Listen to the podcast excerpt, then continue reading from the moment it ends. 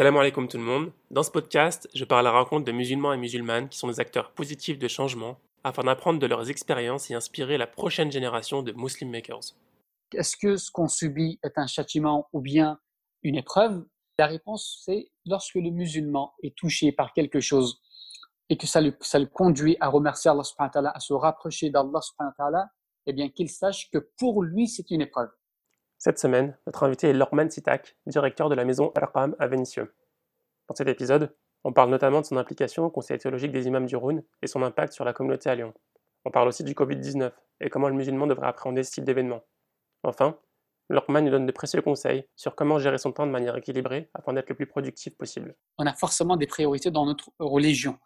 Euh, et ça, c'est très important. On ne va pas s'occuper, je ne sais pas moi, euh, de distribuer des produits alimentaires et on oublie de prier, par exemple.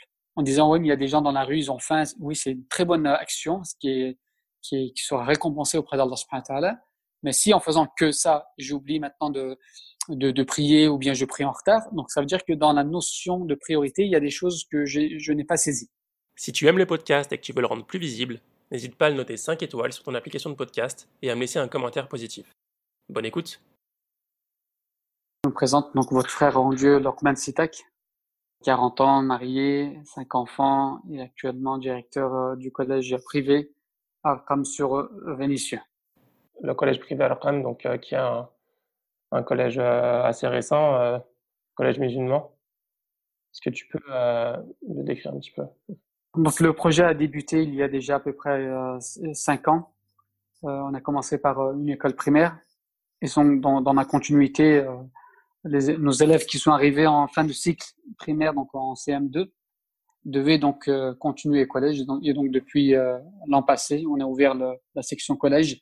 Donc nous avons une gestion de 150 élèves aujourd'hui, avec euh, le tronc commun des 26 heures obligatoires de l'éducation nationale, qui vient se compléter à cela, donc des cours de, de langue arabe, de découverte des religions, euh, de la langue turque également, et aussi euh, l'apprentissage des versets coraniques.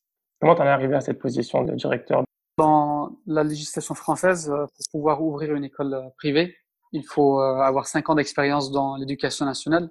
Mmh. Et durant donc ma, ma, ma scolarité à, à, la fac, j'étais en même temps surveillant externat. Donc j'ai exercé cette fonction pratiquement sept ans.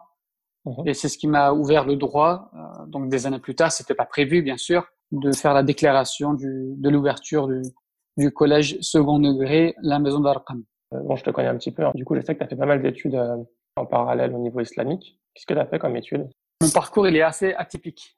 Après avoir obtenu, plus plutôt une fois que j'ai terminé ma scolarité au collège, donc je ne savais pas trop quoi faire.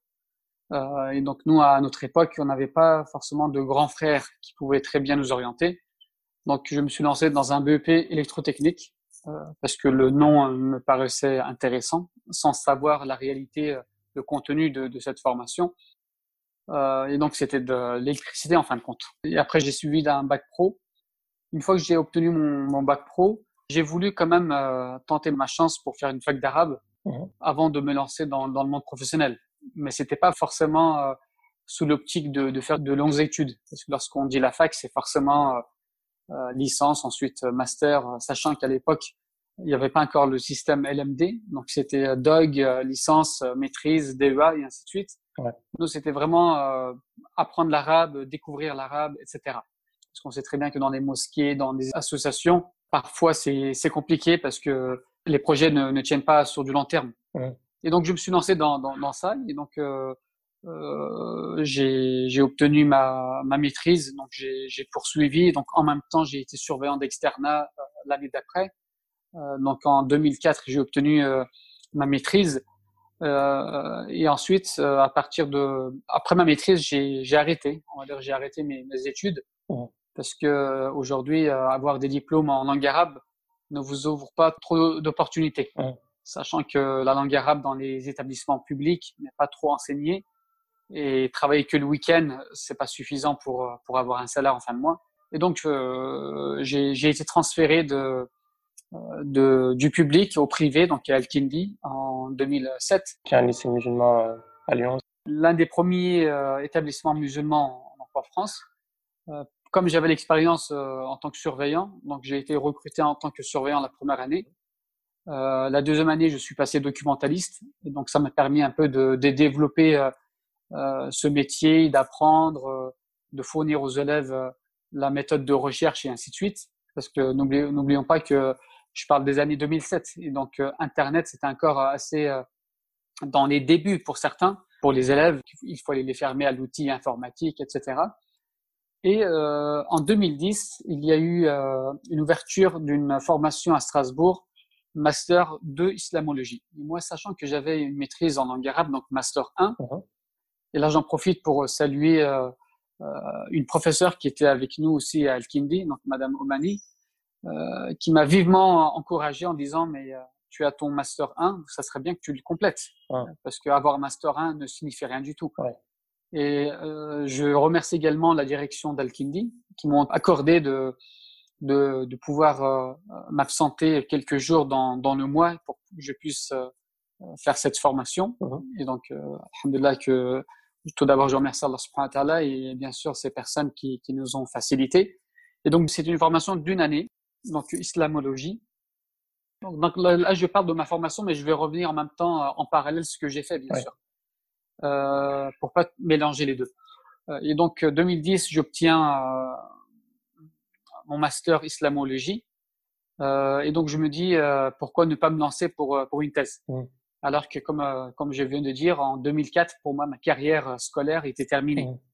Mais on voit que subhanallah à travers le temps, lorsque les portes s'ouvrent eh bien, euh, lorsqu'on a de la volonté, qu'Allah il facilite le chemin, euh, il y a toujours euh, une possibilité, un moyen. Mm. Donc, euh, 2010, j'obtiens euh, mon, mon, master.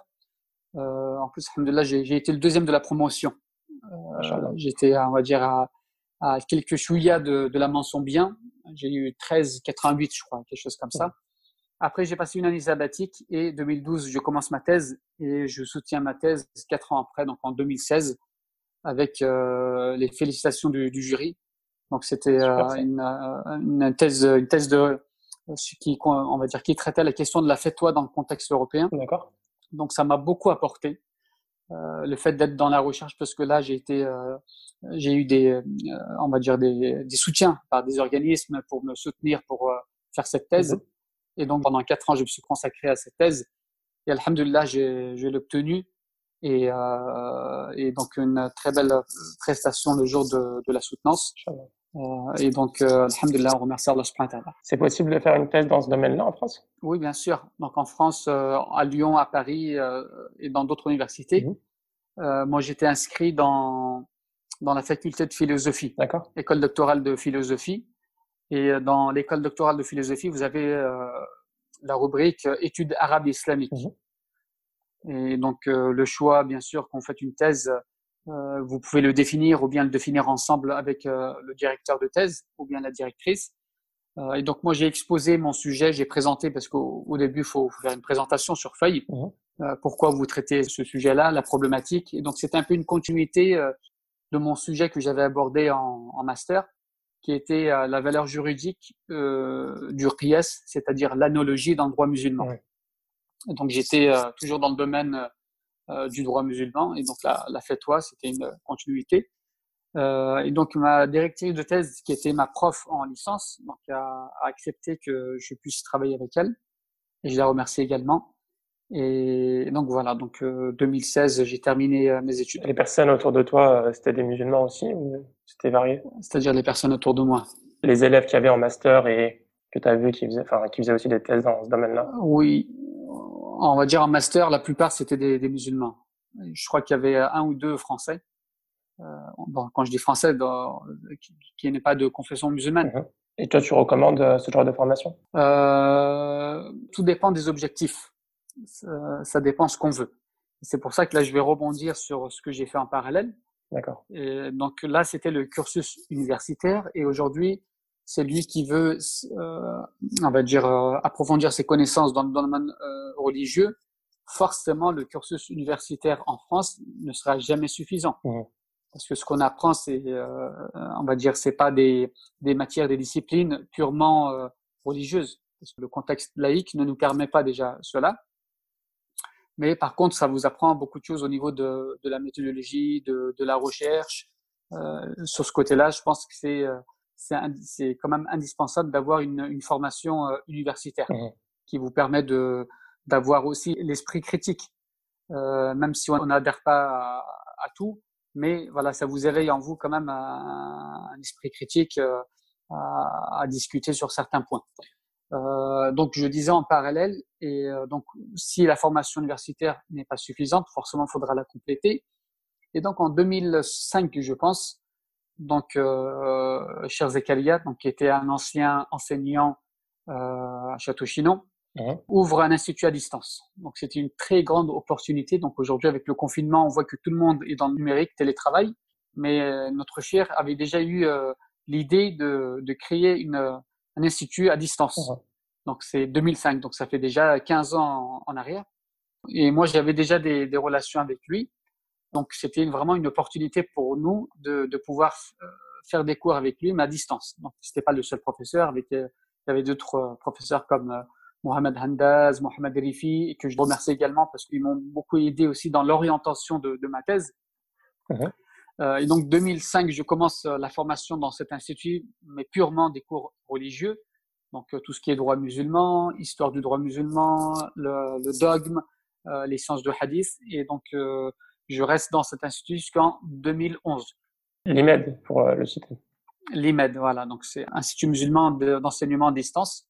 Et aujourd'hui, donc j'étais élève en 2005. Aujourd'hui, ça fait trois ans, je crois, j'enseigne dans cet institut. Donc, on, on, voit que l'effort paye. L'effort paye. Donc, euh, j'ai suivi cette formation en parallèle lorsque j'étais étudiant et lorsque je, je travaillais. D'accord. Voilà, grosso modo, on va dire mon, mon parcours euh, de formation euh, euh religieuse. Bien sûr, il y a eu d'autres choses, mais on va dire qui sont secondaires. Des, ça peut être des, déformations sur une durée limitée. j'ai également profité de d'autres personnes qui sont en Turquie à qui j'ai pu suivre des cours également à distance mmh qui m'ont complété ma formation. D'accord. Donc par rapport à ton parcours en général, on a fait un peu le tour. As, récemment, tu as été à l'initiative du Conseil théologique des imams du Rhône, donc le CTIR. Est-ce que tu peux décrire et donner ton rôle et le rôle de cette association et cette organisation? Donc comme, euh, comme tu le sais, euh, en 2004, donc Sarkozy, quand il était euh, ministre de l'Intérieur, donc il y a eu le, la volonté de créer un CRCM, CFCM ensuite, euh, CRCM au niveau régional. Mmh. Euh, et normalement, ce CFCM et ce CRCM avaient pour but justement de, euh, de collaborer entre les musulmans et pour que ça soit une, une instance pour les musulmans. Euh, et donc les années sont passées et que les imams des mosquées n'ont pas réellement su s'organiser. Mmh. Euh, et donc euh, à l'initiative de certains acteurs lyonnais. Donc ce, ce, projet a remis été à table, mais de manière autonome, sans passer forcément par le CRCM ni par une autre organisation, association. C'est vraiment une initiation des, des, des, personnes qui sont imams et responsables de mosquées, qui sont voulus justement créer cette instance et pour que les imams puissent s'exprimer et qu'il y ait une, une, coordination entre les mosquées. Mmh. Euh, donc il y a quelques, quelques années de cela que maintenant le, le, le, le CTIR, donc c'est le sigle euh, Conseil théologique euh, des imams du Rhône, a été créé. Il y a plusieurs commissions à, l'intérieur, donc commission des formations des imams, formation euh, du euh, pardon, commission du, de, de, la FETOA, commission du dialogue interreligieux, et moi je suis président de la commission du culte, c'est-à-dire tout ce qui touche le culte eh bien, on essaye de, de proposer des, des, choses. Donc, parmi les, les travaux phares qu'on a pu euh, qu'on a pu euh, mettre en place, c'était euh, le, unifier les le, le, calendrier des, des, prières pour pour le Rhône. Mmh. Et comment comment vous avez fait pour euh, rassembler en fait tous ces imams ensemble? Parce qu'en général, les imams ils sont plutôt indépendants de leur quartier. Dans la région lyonnaise, on a des personnes, on va dire qui qui qui se font entendre et qui, qui sortent un peu de, du lot. Mmh surtout je parle des, des grandes mosquées. Mmh. Euh, bien sûr, dans réunir tout le monde, euh, une personne qui gère les petites mosquées, c'est c'est pas évident. Mmh. Mais euh, les personnes euh, qui déjà sur le terrain travaillaient même dans le passé entre eux, ça s'est pas fait d'un coup, bien sûr. Au fur et à mesure, il y a des mosquées qui ont adhéré. Donc là, aujourd'hui, quand on fait des réunions de plein air, on a à peu près une trentaine de, mosquées qui, qui est représentée. Sachant qu'en parallèle, il y a une autre instance qui a été créée, c'est le CMR. Et ça, le CMR, c'est plutôt la gestion des mosquées et le CTR plutôt la gestion des imams. Donc c'est euh, l'un complète l'autre entre guillemets parce que dans une mosquée on a toujours un imam plus un président. Donc le président c'est plus CMR et l'imam plus CTIR. Tu parlais de l'unification des calendriers. Pourquoi ce travail-là été important à effectuer Alors tout d'abord, euh, sans rentrer sur la question juridique, je parle euh, au niveau pratique. La difficulté c'est que dans une même ville comme Lyon, des mosquées qui sont proches l'une de l'autre, voire parfois des centaines de mètres entre elles, eh bien, ne priez pas à l'heure ou bien euh, rompez, rompez, le jeûne euh, dans des heures différentes. Mmh. Surtout pour le, non pas pour le maghreb, mais surtout pour le sahur, pour le matin. Donc certains vont continuer à manger alors que d'autres ont déjà prié. Donc ça, c'était problématique et on va dire un peu euh, malsain dans une dans une famille où le, le père et le, et le, fils vont être décalés, par exemple. Et donc, euh, le CTR a voulu se repencher sur cette question. Et comme j'étais président de, de, la commission du, culte, que j'ai déjà au préalable, je, m'étais initié à cette question. J'avais personnellement réalisé des observations et que je mettais à, disposition euh, euh, des photos, etc., en échange avec d'autres personnes qui étaient déjà dans le domaine. Et donc, ça m'a permis d'apporter ma pierre et de discuter sur ce sujet. Et donc, après de longues discussions, après avoir fait plusieurs réunions, euh, on a adopté dans cette hier une méthode de, de calcul. Ça change que jusqu'à présent, en France, donc on avait plusieurs méthodes de, de calcul et, et on, on, exprime cela par des degrés. Euh, c'est-à-dire, euh, la problématique se posait surtout pour la prière du Fajr et la prière, de, la prière du Harisha. Donc, l'angle que vous allez choisir pour les définir euh, va soit l'avancer, soit le retarder. Euh, donc on avait les 18 qui étaient euh, pratiqués mais par un nombre restreint, euh, le 12 qui était très répandu, 12 degrés, donc c'était surtout le l'EUF suite à son colloque réalisé vers la fin des années 90 et qui a été mis en place et suivi par un nombre, un nombre important de mosquées en France. Et le 15 degrés, que de temps en temps, voilà, certains trouvaient ça comme un peu un intermédiaire et qui optaient pour ça. Et donc, nous, on s'est purement basé sur l'observation de ce que nous, on a pu observer. C'est-à-dire, euh, il y a d'autres travaux d'observation dans, dans, le monde euh, qui peuvent varier de notre observation.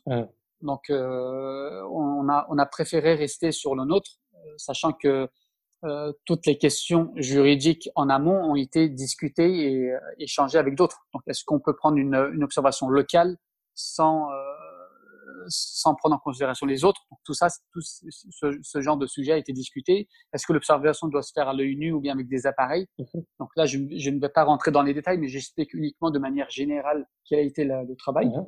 Et donc, au final, euh, c'est surtout le travail d'observation qui a été pris en considération pour définir les degrés et non pas prendre des degrés pour dire c'est comme ça. C'est surtout la vision qui a déterminé les, les degrés. Donc aujourd'hui, dans le calendrier du CTIR, il a été convenu que la prière du matin se fasse à partir de l'angle 14,5 et pour les HA 13,5. Quand tu dis la, la vision, juste pour euh, clarifier, euh, tu dis que par exemple pour le Fajr ou pour le Haïcha, vous sortiez de la ville pour euh, attendre euh, que les signes euh, du Fajr ou bien du, du soient dépassés. Il faut savoir qu'en France et en Europe, là je parle ce que disent les, les astronomes, les astrophysiciens, etc pour eux, il est très difficile d'avoir une observation euh, euh, juste à 100% parce qu'il y a trop de lumière. Tu veux dire de pollution, de pollution euh, lumineuse La pollution, euh, etc. Et que le fait qu'on soit dans, dans, des villes, donc tout ça va influencer forcément la, la, vision. Et donc nous, on a pris quand même, bien sûr, ces, ces considérations. Et donc le lieu qui a été choisi pour observer, donc c'est euh, c'est un peu écarté de la ville et dont l'horizon est assez écarté. Donc, euh, je ne dis pas que notre vision elle est juste à 100%, mais on a fait de notre mieux pour qu'elle soit le plus juste. Euh, et sachant que ces observations correspondent à peu près à un degré près avec d'autres qui ont été réalisées euh, dans le reste des pays.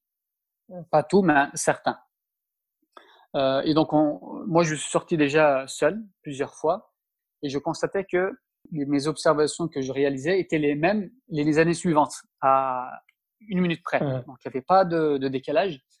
Et après, donc, euh, d'autres années, j'ai, été accompagné par d'autres frères euh, qui sont venus. Et, et, la, et, la, dernière observation était présent justement euh, ton papa qui est président de, de la mosquée avec d'autres frères de la mosquée et d'autres personnes qui sont membres du CTIR. Donc, j'ai voulu que ces personnes aussi puissent intégrer et voir de leurs propres yeux. Et donc, c'est ça aussi qui a fait un peu basculer euh, la vie dans, dans CTIR. Parce que aujourd'hui, euh, euh, quand les personnes n'observent pas, c'est dur de les convaincre. Mais lorsque eux, ils viennent, ils observent de leurs propres yeux, et forcément, la, la donne change. Mmh et donc, ce, qu'on a observé, c'était plutôt les richas. Mais moi, j'ai fait des observations pour le, pour le subh aussi. D'accord. Et donc, tout ça, on, a, on va dire, c'est à disposition. Il y a des photos avec les dates, etc. Donc, mmh je ne l'ai pas encore publié, mais on pourrait le publier pour, pour que ça soit un travail de vérification pour ceux et celles qui veulent consulter. D'accord. Donc en théorie, dans le Rhône, c'est la seule région où, à peu près n'importe quelle mosquée, les horaires pour le, le Fajr et pour le, le Isha sont, sont, les mêmes. Voilà. Après, bon, euh, la chose qui peut changer, c'est que euh, au niveau de l'organisation, euh, chaque mosquée peut s'organiser autrement. Mmh. Euh, sachant qu'en hiver, par exemple, comme le Isha c'est un peu tôt, euh, on peut se mettre d'accord sur un calendrier, mais ensuite, dans la gestion, dire que moi, j'ai décidé de prier les richats dans ma mosquée une demi-heure plus tard parce que ça permet à ceux qui travaillent de pouvoir venir. Mmh. Mais sans que cela ne remette en cause le calendrier, parce que le calendrier va être diffusé. Cela veut dire que le musulman lambda qui est chez lui devrait prier avec ce qui est noté dans le calendrier. Ok. Donc c'est un peu une, euh, un outil de, de, rassemblement et de, de cohésion des musulmans. C'est ça. C'est ça. Il n'y a pas d'autre initiative euh, en France qui a par rapport à ça qui a eu le jour pour le moment? Euh, Il y a d'autres initiatives euh, internationales. Ok. Euh, donc je pense que ce serait bien d'en parler. Donc l'initiative vient de la direction des affaires religieuses de la Turquie, qu'on appelle Dianet, mmh. en collaboration avec le Conseil européen de la Fatwa et de recherche. Mmh. Sachant que quand tout à l'heure, quand j'ai parlé de l'EIF, euh, quand ils ont réalisé ce, ce, travail, donc il y avait des membres du Conseil européen. Mmh. Et donc là, ce Conseil européen reprend cette question en main euh, bien sûr avec des observations beaucoup plus professionnelles de ce que nous on a pu faire sur sur Lyon, parce que j'ai pu prendre connaissance de ce qu'ils ont fait. C'est vraiment poussé, c'est-à-dire c'est avec des appareils. Euh, euh, le lieu qui est choisi, c'est vraiment loin de, de, de la ville. Mmh. Ils sont plusieurs à faire, donc je crois qu'ils ont fait une trentaine d'observations, alors que nous c'était une dizaine, je crois. Mmh. Donc le travail, il est bien sûr, il est appuyé par l'État. Nous, c'est, on va dire, c'est amateur, mais là-bas, c'est professionnel, c'est des personnes euh, euh, qui sont dans le domaine. Donc, à chaque fois, il y a des observations, il y a des imams, des juristes et en même temps des personnes euh, astrophysiciens qui, qui sont présents pour, euh, pour, euh, pour apporter leur, leur point de vue, leurs détails. Les observations qu'ils effectuent, euh, ils doivent les faire dans, dans chaque, pour chaque latitude? Non. Alors, les, les, les astrophysiciens, ils nous disent, euh, où que vous soyez dans le globe, les degrés ne changent pas. D'accord. Euh, et comme euh, le coucher du soleil euh, n'est pas identique dans chaque, dans chaque lieu, le fait que tu, tu prennes 15 degrés par exemple, mmh. cela ne veut pas dire que tout le monde va avoir le, le même écart entre Maghreb et Isha. Ouais. si plus tu es proche de l'équateur, plus l'écart sera euh, raccourci, même si tu prends 15 degrés. Et plus tu montes vers le nord, et eh bien ce 15 degrés va donner un écart beaucoup plus important. Mmh. Donc, en fin de compte, ils disent Dès que tu as réussi à déterminer à travers les observations le degré, il est applicable euh, partout sur la planète. Ça, c'est l'avis des astrophysiciens. Mmh. D'accord. Et donc, euh, ils ont déjà fait un colloque l'an dernier, donc au mois de juillet, j'étais présent. C'est à ce moment-là que j'ai pu voir les, les travaux. Euh, et je pense que, euh, bon là, à cause du coronavirus, c'était prévu qu'il y avait une deuxième rencontre. Euh, et quand je dis rencontre, donc il y a des, ces différentes euh, organisation, on parle plus d'association, on parle d'organisation européenne qui, qui, est, qui est présent dans, dans, dans, ces réunions. Et c'est l'objectif, c'est de valider un calendrier pour toute l'Europe. D'accord. Et donc, ils voulaient finaliser ça pour cet été, mais vu avec les euh, avec ce qui se passe, donc je ne sais pas si ça sera, ça sera reporté ou pas. Ok, mais ce serait une bonne chose. Inch'Allah. Euh, tu as mentionné le coronavirus, donc c'est une bonne chose. J'avais une question par rapport à ça vu que tu es euh, formé dans les sciences islamiques. J'entends souvent depuis le début du, du, virus que le coronavirus, euh, Ça peut être en partie lié à une punition divine. Je vais te demander qu'est-ce que tu, est-ce que tu pouvais nous éclairer par rapport à la notion de la punition individuelle et punition collective? Mmh Alors, juste avant de, de, parler de la punition, je pense qu'il faut revenir sur une notion euh, où lorsque le prophète sallallahu alayhi wa sallam a accompli Isra wal Mi'raj, lorsqu'il a fait l'Isra wal Mi'raj, Allah lui a révélé euh, les deux derniers versets de Surat al-Baqarah. Euh, et donc certains vont dire que cette révélation, le prophète, il l'a reçue deux fois. Une fois donc euh, lorsqu'il a fait le Mi'raj, donc l'ascension, et une deuxième fois quand il était sur terre. Mais en tout cas, il a une spécificité. S'il les a reçus dans ce lieu-là, donc ça veut dire que il a une spécificité. Et ce qui nous intéresse dans, dans ce passage, c'est la fin. Où Allah, il se présente à nous euh, avec ses attributs, comme il en mentionne dans le Coran, où nous, on demande ces trois euh, termes, euh, on va dire le, euh, le sens commun, c'est le pardon. donc l'un, c'est couvrir les péchés. Le deuxième, c'est effacer les péchés. Et le troisième, c'est en plus d'avoir couvrir et en plus d'avoir pardonné, c'est qu'on lui accorde le paradis. Et donc ça, c'est le rahma. Donc un Dieu qui est miséricorde, donc qui s'est présenté à nous en tant que miséricordieux, qui n'a pas une sourate en dehors de Tauba, qui ne commence pas par Bismillah ar-Rahman ar-Rahim. Donc tout d'abord, il faut appréhender en disant que notre Seigneur, c'est lui qui nous a créés, c'est le clément, le miséricordieux. Euh, et quand on parle de notion de punition, en fait, même dans la punition, il y a un bien. Pourquoi? Parce qu'on a au préalable su que notre Seigneur, il est miséricordieux. Et donc lorsqu'il y a euh, une, une chose qui nous touche, que nous on considère comme une punition, mais au final, s'il nous conduit à un khayr, à un bien, eh bien, ça veut dire que cette punition, c'était un bien. Uh-huh. Et donc, euh, la notion de punition n'est plus punir, c'est-à-dire punition égale punir, mais égale punition pour se rapprocher d'Allah Azzawajal. Et donc, c'est là qu'on fait le lien direct avec le hadith du prophète sallam. On lui dit lorsque il y a une épidémie, donc le terme utilisé c'est ta'oun, euh, il dit lorsque euh, les musulmans sont éprouvés par, ça, il dit que c'est une miséricorde pour les croyants que la personne qui place sa confiance à Allah Azzawajal et qu'il se dit, euh, quoi qu'il en, qu'il en soit, si ça va me toucher, eh bien, c'est que c'était déterminé par Allah subhanahu. Qu'en tout cas, rien ne peut se réaliser sans la volonté de Dieu. Même si il n'est pas touché par l'épidémie, il décède, eh bien, il décède martyr. Donc là, on voit que, euh, c'est-à-dire à travers la punition, vous gagnez le statut de martyr, le plus haut degré, alors que peut-être euh, sans l'épidémie, on aura pu euh, adorer Allah euh, à notre manière, à notre façon, avec nos, nos faiblesses, et on n'aurait peut-être peut-être pas euh, pu atteindre ce degré-là. Et là, Dieu, c'est comme s'il nous offrait ceci. Donc ça, c'est déjà un premier point. Maintenant, pour revenir à, ta question, euh, est-ce que cela empêche que Dieu envoie des châtiments? Non, cela n'empêche pas que Dieu envoie des châtiments. Et on vient de comprendre quelle, était la, la notion, la, la hikmah, la sagesse qui se cachait derrière cela. On l'a expliqué.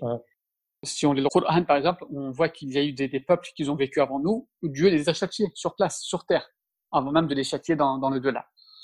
Euh, et donc ça veut dire que le châtiment d'Allah existe sur terre. Et même il y a d'autres hadiths euh, qu'on peut relater où euh, le professeur donc il se réveille comme ça d'un coup et son épouse Aisha radiallahu anha, elle dit Ya Rasulallah, qu'est-ce qui se passe? Il dit que Ya'juj wa Ma'juj, ils ont fait un trou dans le sad, dans la muraille, euh, et là, Aïcha, elle se pose la question, elle dit, mais il y a des, des personnes vertueuses parmi nous. Mhm. Et elle dit, donc, quand le châtiment d'Allah vient, eh bien, ça peut toucher également ces personnes vertueuses. Alors ici, il y a deux choses à prendre en considération. Il se peut que ces personnes vertueuses euh, ont délaissé certaines obligations, comme Amr bil Ma'ruf ou Nahy al Munkar. Si nous sommes dans la société et qu'on n'intervient plus, on voit le mal, on dit rien, on n'ordonne plus le bien, à ce moment-là, euh, ce qu'on subit peut être collective.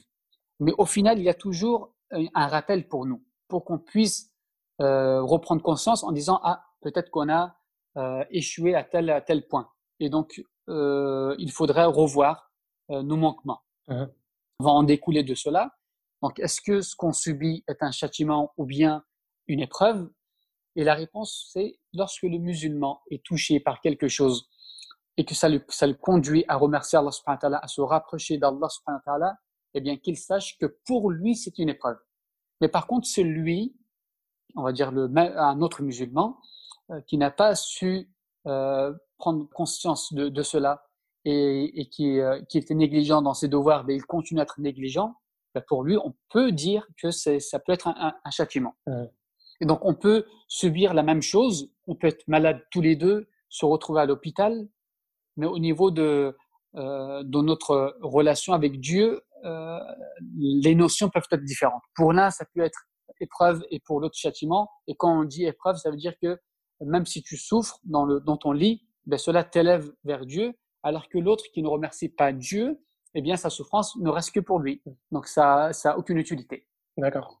Je ne sais pas si j'ai pu répondre, j'ai un peu détaillé la question pour que ça soit clair, Inch'Allah. Donc, euh, grosso modo, ce que tu dis, c'est que pour le musulman, ça, ça importe peu tant qu'il euh, il profite de cette occasion pour euh, se, rapprocher de, se rapprocher de Dieu, retourner vers Dieu et faire un peu l'introspection sur lui-même et, remercier Dieu. Pour lui, ça sera, ça sera une bonne chose. Non. D'accord. du coup, la deuxième grosse question que j'avais à te poser, c'est donc ça, c'est une question qui m'intéresse personnellement c'est par rapport à la gestion du temps. Une, des problématiques qui m'intéresse beaucoup, c'est comment bien gérer son temps. Notre temps est séparé en plusieurs parties, donc entre euh, donc le sommeil, le travail, la famille, la religion, etc. Euh, mais je me pose toujours la question de savoir si euh, mon temps est bien équilibré. Et je voudrais savoir la notion en islam du, de la gestion du temps. Comment est-ce qu'on sait si notre temps est bien équilibré et comment bien l'équilibrer et comment être sûr que qu'on n'est pas biaisé d'un côté, qu'on nommait pas des, des parties importantes euh, dans la gestion de notre temps?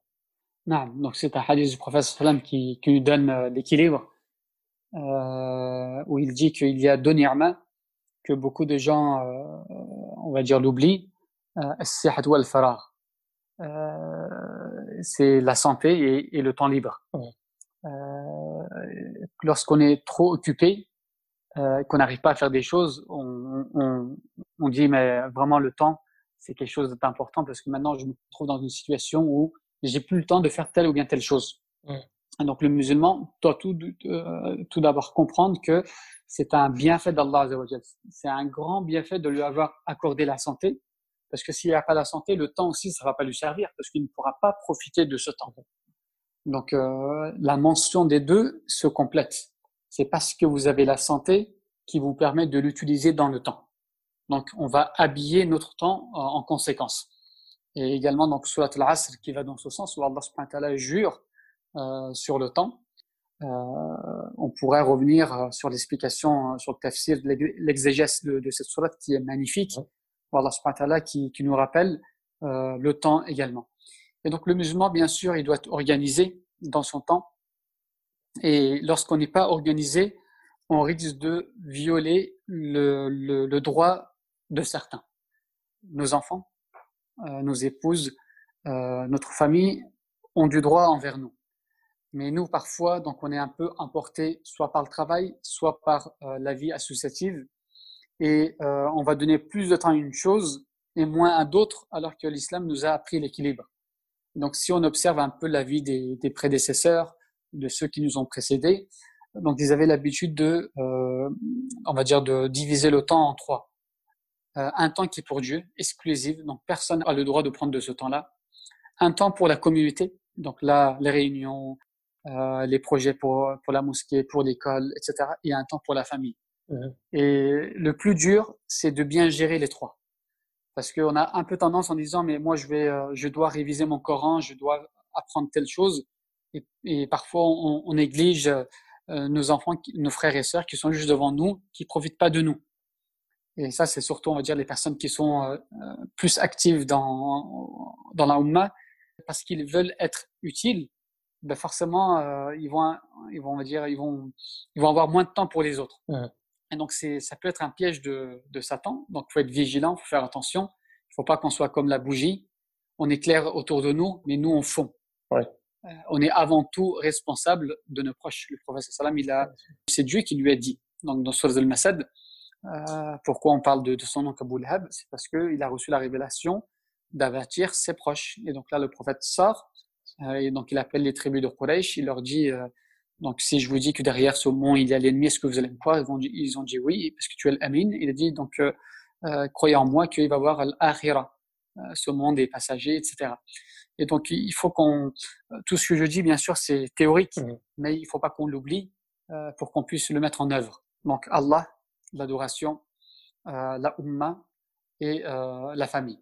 Et il faut pas aussi que la famille, faut pas que euh, non plus la famille prenne euh, plus de temps que pour la Ummah ou pour Dieu. En disant, euh, je suis ton frère, je suis ta sœur, je suis ton, ton, ton, ton épouse. Et donc, je veux tel temps, tel temps, tel temps, ou à tel, à tel point, tu, tu n'as plus le temps euh, de partir euh, euh, dans une mosquée, faire tes prières, ou bien travailler pour cette Ummah. Donc là aussi, faut pas basculer de l'autre côté. Mmh. dans le premier cas, j'ai évoqué le premier point, mais dans le deuxième, c'est l'autre extrême. Donc, il faut essayer d'avoir de, d'avoir un équilibre et d'être utile pour, pour tout le monde, Inch'Allah. Le travail, ça rentre, ça rentre dans quoi? Ça rentre dans la famille? Si on considère le travail comme gagne-pain, parce que le, le, travail peut être une adoration si on met une bonne nia, mais si on met de côté le travail parce que ça fait partie de la nécessité vitale, donc ça, on, dormir, travailler, c'est ça va de soi. Mmh. Et donc là, on encourage les musulmans à ne pas dormir, de, de ne pas chômer. Donc il faut qu'ils travaillent, Inch'Allah. Mmh. Donc là, je parle du temps en dehors de cela, réparti en trois. Dans chaque partie que tu viens de désigner, ça peut être déséquilibré à l'intérieur. Par exemple, une personne qui, qui prend son temps pour l'adoration, ben, elle pourrait prendre son temps que pour la mémorisation du Coran, par exemple, ou que pour la, la lecture de tel ou tel euh, livre spécialisé, par exemple. Euh, comment est-ce qu'on équilibre aussi ces, dans chaque dans chaque domaine, notamment la religion? C'est comme l'exemple, euh, je le, je le, cite souvent aux élèves, surtout les, les, les, enfants en bas âge, où un professeur euh, donnait des exercices, des devoirs à faire, et à chaque fois les, les élèves venaient en disant j'ai pas eu le temps. Et un jour, il a eu une idée, donc il a pris une casserole, il l'a mis sur la table et il a ouvert le premier casier, il a, il a mis des grosses pierres à l'intérieur. Il leur a dit, est-ce que la casserole est remplie? Ils ont tous dit oui. Et le professeur a dit non. Il ouvre le deuxième casier, il met des petites pierres. Mmh. Donc les petites pierres vont s'entremêler au milieu des grosses. Est-ce que maintenant c'est rempli? Il dit maintenant c'est bon. Et lui il dit non, c'est pas encore bon. Il ouvre le troisième et il met du sable. Est-ce que c'est bon? Oui, c'est bon. Il dit c'est pas encore bon. Il ouvre le quatrième casier de, la farine parce que c'est encore, euh, encore plus fort. Euh, c'est la farine est plus fine que le sable. Et après, il dit est-ce que c'est bon? Il dit non. Il rajoute de l'eau. Et après, on dit qu'il a même terminé en rajoutant du sucre. Euh, donc le sucre qui s'est fondu ensuite dans, dans, dans l'eau. Et il leur a dit parce que vous, vous commencez par la farine, par le sable, par l'eau. Après, il vous reste plus de place pour mettre les grosses pierres. Et donc, nous aussi, à l'intérieur de chaque case, on a forcément des priorités dans notre religion. Euh, et ça, c'est très important. On va pas s'occuper, je sais pas moi, euh, de, distribuer des produits alimentaires et on oublie de prier, par exemple. En disant, oui, mais il y a des gens dans la rue, ils ont faim. Oui, c'est une très bonne action, ce qui, est, qui, sera récompensé auprès d'Allah. Mais si en faisant que ça, j'oublie maintenant de, de, de, prier ou bien je prie en retard, donc ça veut dire que dans la notion de priorité, il y a des choses que je n'ai pas saisies. Mmh pour comprendre les priorités, je dois avoir dans, dans ma vie un minimum de connaissances euh, dans la religion.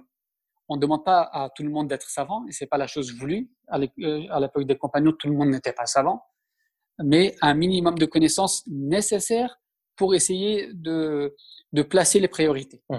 Euh, et donc, une fois qu'on a bien euh, saisi la notion de, de priorité, ben, on va donner plus de temps aux choses qui sont prioritaires et, et ainsi de suite. Et donc, je ne vais pas m'attarder à faire des réunions euh, tous les soirs, etc. Et euh, à la fin du mois, j'observe que j'ai jamais ouvert le Coran. Ou bien le contraire, j'ouvre que le Coran, mais du coup, euh, euh, je suis utile que pour moi, mais pas du tout pour ma communauté. Donc, c'est pour ça, faut faut un juste milieu, Inch'Allah. Après, bien sûr, s'il y a des domaines de spécialisation, ça c'est autre chose. Donc, il y a forcément des personnes euh, qui sont dans un domaine, euh, qui sont qui, s'adonnent à un domaine, vont passer plus de temps sur une chose qu'une autre. Mais ça, c'est, on va dire, c'est un cas particulier. Ce qui me fascine, c'est que on peut prendre deux musulmans qui, à le même temps, en fait, euh, genre une dizaine d'heures euh, qu'il attribue à la religion, une, personne qui va en profiter, qui va, grâce à, sa compréhension des priorités, pouvoir faire énormément de choses importantes, et une autre personne qui, qui n'aura pas bien cerné les priorités et euh, qui fera beaucoup beaucoup moins de choses. Et au final, ils commencent avec le même temps, donc ils ont le même euh, ils ont les mêmes, euh, le même potentiel au départ. Et du coup, je trouve ça à la fois dangereux. Euh, c'est pour ça qu'il est, on va dire, un peu conseillé. C'est pas une obligation, mais d'être dans une structure. Mmh Quand je dis une structure, c'est-à-dire une organisation musulmane qui travaille pour la Oumma. Et là, comme on est plusieurs à travailler, et comme chacun d'entre nous, on peut pas être utile dans chaque domaine, Mhm. et donc on sera dans une maison, mais toi, tu vas servir en tant que porte, l'autre, il va servir en tant que fenêtre, et l'autre en tant que toit. Et donc, lorsqu'on se trouve dans une grande organisation, et donc euh, ma part que je vais donner pour la OMA, ben, bien, ça sera la partie, par exemple, informatique, parce que c'est mon domaine. Mhm. L'autre, ça sera euh, la comptabilité, parce que c'est son domaine, et ainsi de suite. Mais quand on est de, de manière individuelle, ben là, c'est com- plus compliqué, parce que que vais-je faire concrètement. Euh, Et tous les travaux euh, de manière in- individuelle, c'est euh, on peut perdre la motivation, alors que l'esprit du groupe, c'est toujours motivant.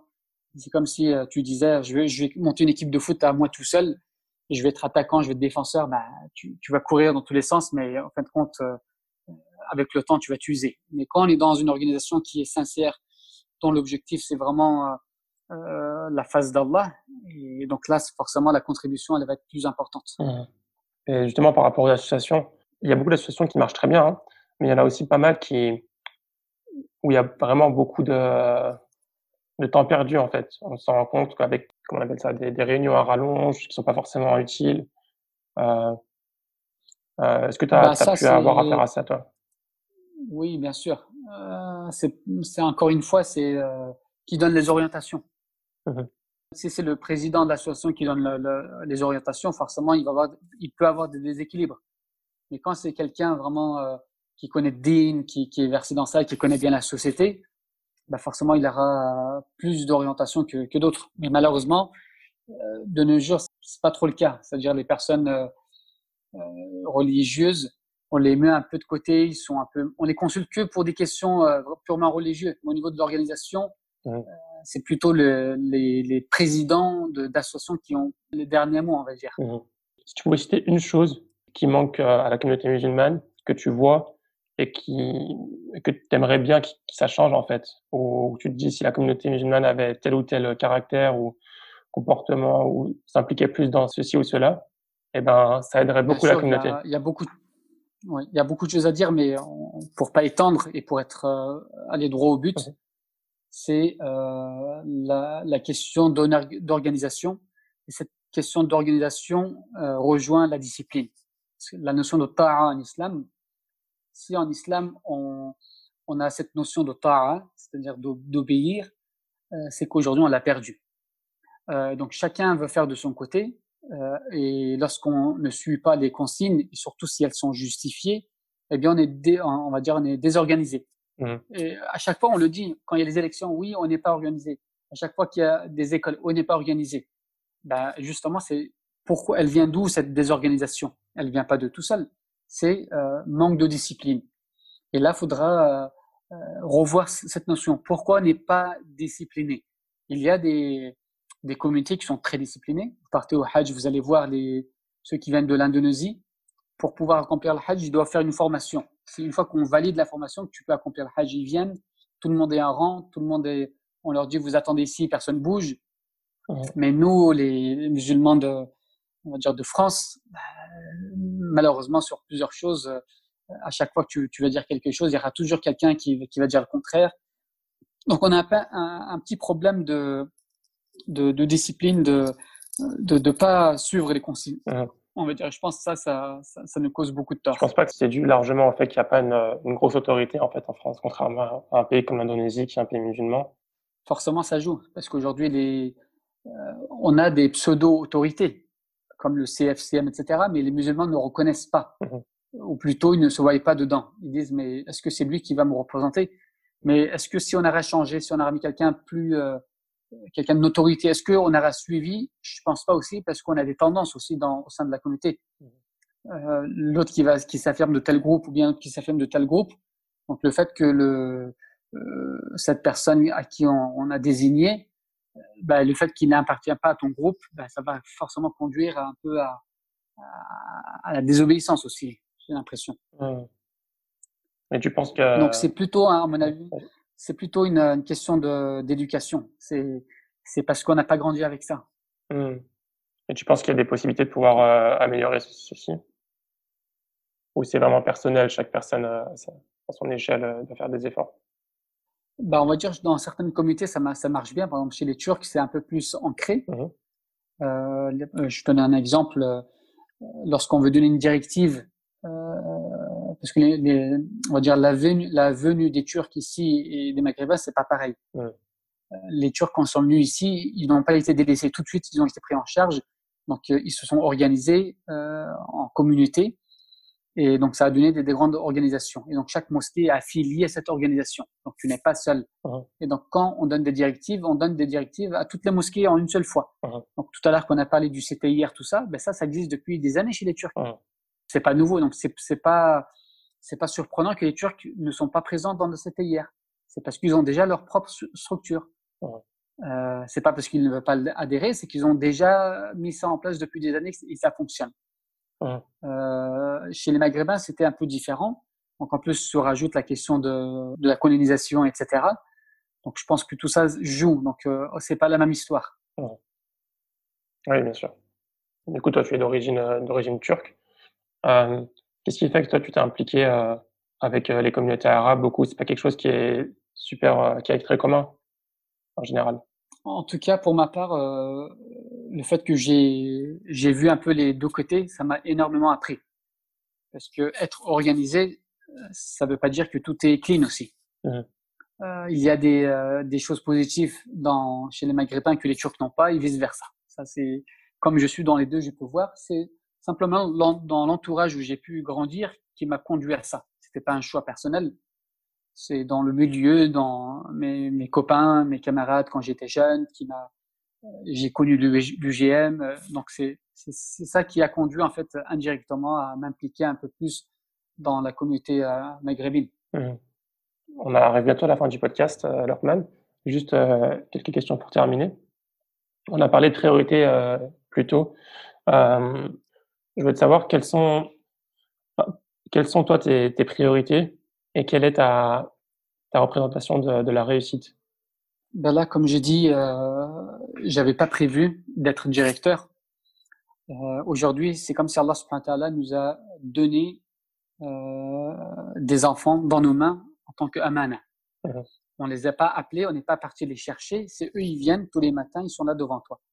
Et donc, je me dis, c'est à nous de saisir cette occasion de pouvoir offrir pour cette société des individus responsables, organisés. Donc tout à l'heure, on parlait de discipline. Donc si à travers l'école, on arrive à enseigner cette discipline, on aurait déjà gagné. Et euh, donc des personnes responsables, organisées et surtout qui, qui, qui portent l'éthique en eux. Mmh. Et si derrière nous, on arrive à laisser quelques exemples, euh, quelques illustrations, je pense que pour Dunia, on, on peut dire Alhamdulillah. Même si bien sûr on peut toujours faire plus, mais avoir euh, laissé quelque chose derrière soi, on, se dit Alhamdulillah. Pour terminer, est-ce que tu as une ressource que, que tu recommandes, euh, un livre qui t'a marqué ou une vidéo euh, que tu recommandes? Euh, bon, ce, que je veux dire, ça, ça, va forcément être un peu plus euh, scientifique. Mmh donc depuis quelques années, où lorsque je prépare mes cours de tafsir, quand je lis Fakhraddin al-Razi, ce grand commentateur, exégèse, ce grand savant théologien euh, de l'école shafi'ite. Mhm. Franchement, ces approches qu'il qui, qui apporte m'impressionnent beaucoup. Donc, quand je lis, j'ai l'impression de, de m'envoler. Mhm. Et on va dire récemment, bien sûr, dans le passé, il y a d'autres personnes qui, qui m'ont forcément influencé. Mais là, comme tu me poses comme, euh, la question comme ça, euh, euh, de manière inopinée, c'est ce qui me vient tout de suite à, à, à l'esprit. D'accord. Et donc, et, j'en profite de ça, de, de ce savoir pour ensuite le transmettre euh, aux autres. Bah, c'est les cours du, du mercredi. D'accord. C'est en arabe, hein, il n'y a pas forcément de traduction dans tes ouvrages qui a été fait. Oui, c'est on va dire c'est c'est comme c'est un travail volumineux. Mmh euh, il est il est, pas traduit. Euh, il traduit juste en turc, mais pas pas en français. Il y avait un petit ouvrage en, en turc qui m'avait euh, beaucoup marqué. Mmh et en français, euh, l'étude de Shamal Mohammedia. C'était euh, lors d'un séminaire avec Cher Zekaria, justement, il y a 5-6 ans de cela. Mhm. On avait étudié euh, ce, ce, passage donc, qui retrace les caractéristiques de notre prophète, sallallahu alayhi wa sallam. Et donc, la fin du livre donc, nous parlait de, de la mort du prophète. Et donc, euh, il y avait un silence dans, dans la mosquée et qu'on entendait, euh, on avait l'impression que le prophète, il était proche de nous et qu'il était sur le point de nous quitter.